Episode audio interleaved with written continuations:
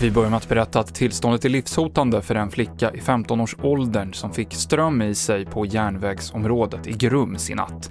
Hon har nu förts till Uppsala för specialistvård, säger Region Värmland till SVT.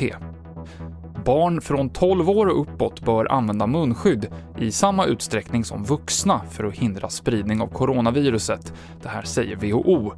Rekommendationen gäller om det är svårt att hålla avstånd och om det är utbredd smitta där man befinner sig. Och i Danmark så gäller från idag krav i hela landet på att bära munskydd när man reser med kollektivtrafiken. Det här kravet börjar gälla redan när man kommer till stationen eller hållplatsen och väntar.